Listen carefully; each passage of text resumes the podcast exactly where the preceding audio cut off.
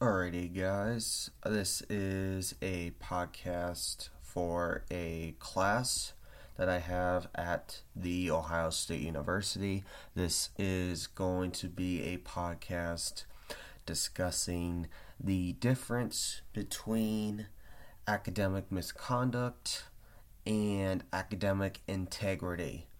And as I'm about to describe to you here in a short couple minutes or so, we will just discuss the differences between the two and I will have some examples. So, what is academic misconduct? What is academic integrity? Well, let's start with the bad. Let's start with the bad one.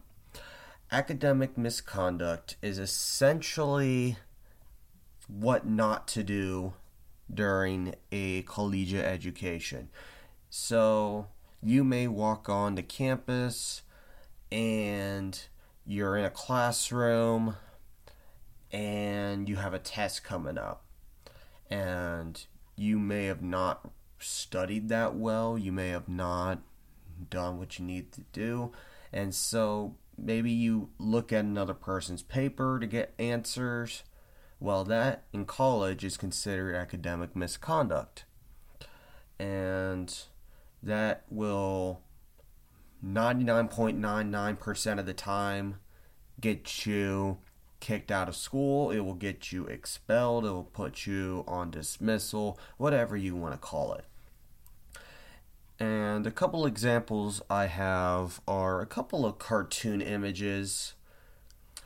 The first first of which has a professor and a student in a cartoon where the student is essentially saying like what do you mean?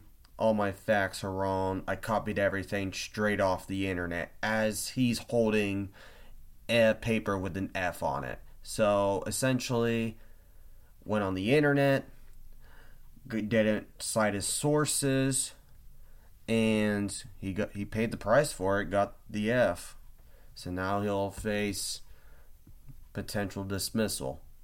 The next next case of academic misconduct comes from a another sort of cartoon with somebody with notes out, you have answers on the right with a tablet, and then you have a computer screen saying test in progress. And just like before, you get caught, you're going to get dismissed. There's many, many, many different types of academic misconduct that can lead to the dismissal of one student at a university. So, with that aside, now we go to academic integrity. Academic integrity is essentially the opposite. Academic integrity is the best out of your education. It's what one does normally during an education. So you may get out of a class realizing you have a test in a couple days and you want to study with a friend. And this next image has a guy and a girl student walking out of class, looking for somewhere to study. There's notes, and they're just they're not looking at each other's stuff. They're just talking to each other, wanting to study together, which is totally fine at a university. So, as we summarize the differences between academic integrity and academic misconduct. Essentially, academic misconduct is the the worst of the worst when it comes to cheating. Academic misconduct and one word cheating. Academic integrity, what best to do with your education.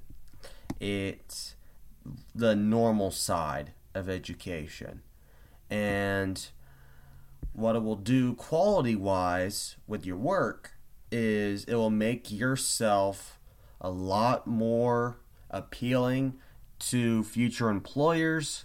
It'll make yourself look like this is a this is someone that I can really set aside for the future as an as a student I want to hire. Meanwhile, academic misconduct basically takes that away. So you you cheat on an exam, you just get dismissed from university, but that's not the end of the end. You're going to be put on record for that, and when you interview for a job, they are going to not only tell you no, but it's going to be hard for you to get a job if you can't even get one at all. And so, just don't cheat. Don't cheat.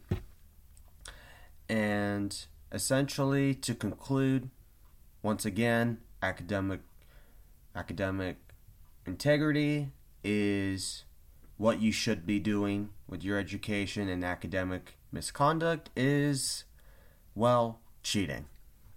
So, I hope you took this 6 minutes or so to enjoy this podcast. And I will be back soon. Have a good day.